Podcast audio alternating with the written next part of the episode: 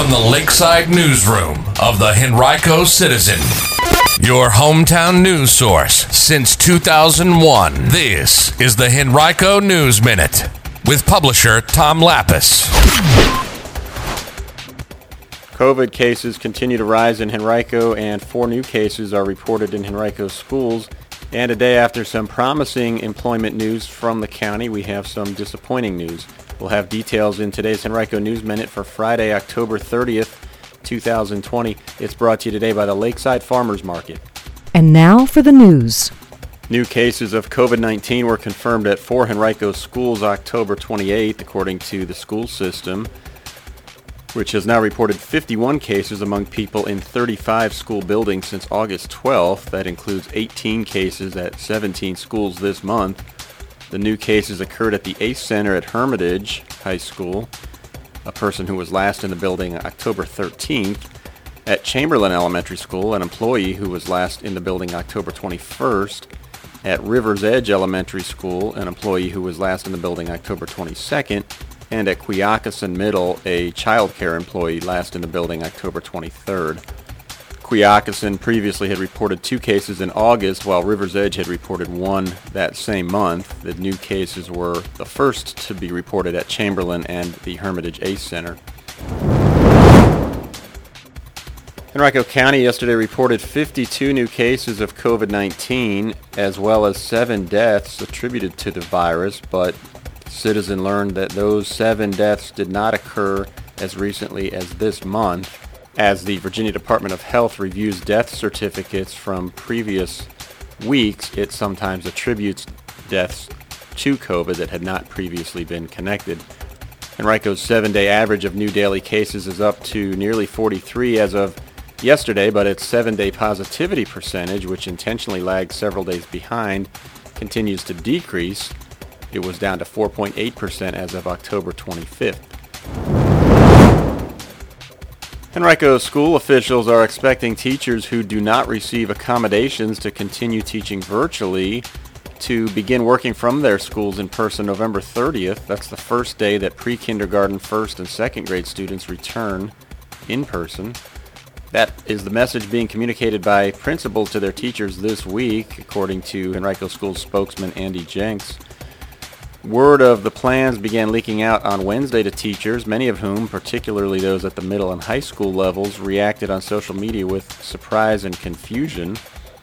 The directive was not communicated to them during a ninety-minute virtual forum hosted by school system administrators earlier this week, nor mentioned during a subsequent meeting for families. Most secondary students who choose to return in person will not come back until the beginning of the second semester in early February. But Jenks said that the staffing is necessary beginning November thirtieth, quote, on multiple wavelengths, which includes an expansion of limited in-person options for middle and high school students even before the second semester arrives, end quote. Exceptional education students in grades six through twelve who receive integrated services will be able to return to school December seventh. But Jenks said that while the school system does expect teachers back November thirtieth, there are likely to be some exceptions.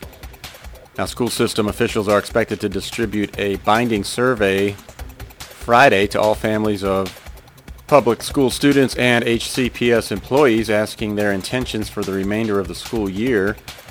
Employees will be asked whether they intend to return, resign, retire, take some form of leave, or request accommodations to continue vir- virtually, either because of their own health conditions or those of someone in their household, or simply because they don't feel safe returning yet. The school system's H R department will prioritize those requests in that order. School system officials are still determining what to do in the event that some families don't return the surveys by the anticipated deadline of late next week. But Jenks said the immediate plan is for administrators from each individual school to reach out to families directly to ensure that they have a response from everyone. Well, last month, the Henrico School Board decided to halt its district-wide redistricting plans, but instead pursue redistricting in three distinct areas of the county. Now the school board will host three virtual meetings to discuss those plans in a little bit more detail. The first meeting is planned November second from six to seven thirty p.m. It involves elementary feeder patterns for Quioccasin Middle School. A proposal would realign them, reducing from three to two the number of high schools that Quioccasin students attend. It also would reduce the number of middle schools that feed to Tucker High School from five to four. As part of the proposal, students at Mayberry Elementary would move to Quioccasin instead of Tuckahoe. Students at Skipwith and Jackson Davis, who live north of Three Chapter Road, would attend Tuckahoe Middle instead of Quioccasin.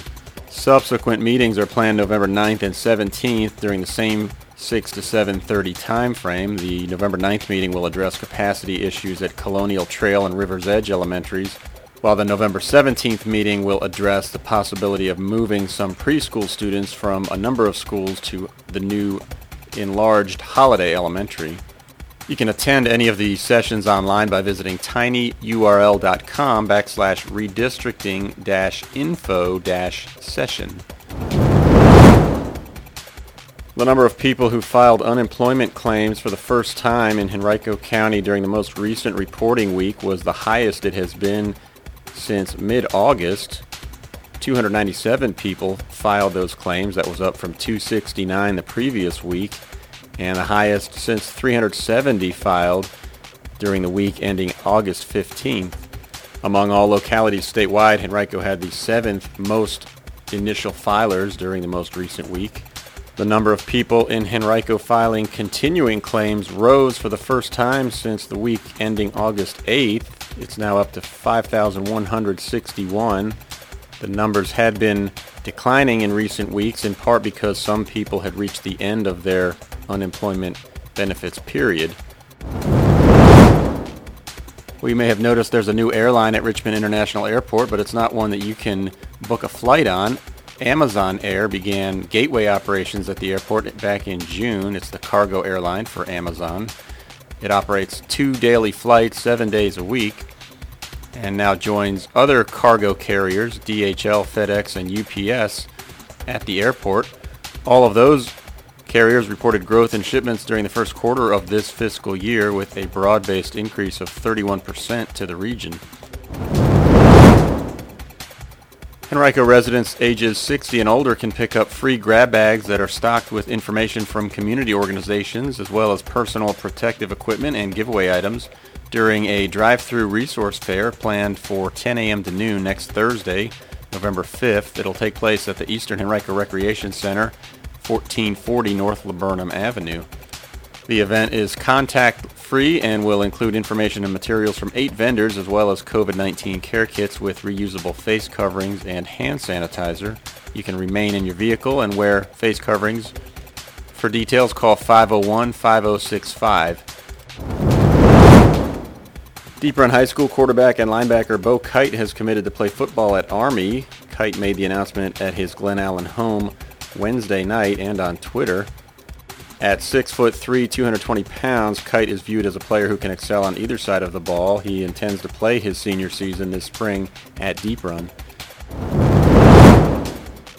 Today's Henrico News Minute has been brought to you by the Lakeside Farmers Market. Be sure to stop by on Halloween tomorrow and check them out from nine to noon at sixty-one ten Lakeside Avenue under the pavilion. You can also visit facebook.com backslash Lakeside Market R V A to learn more.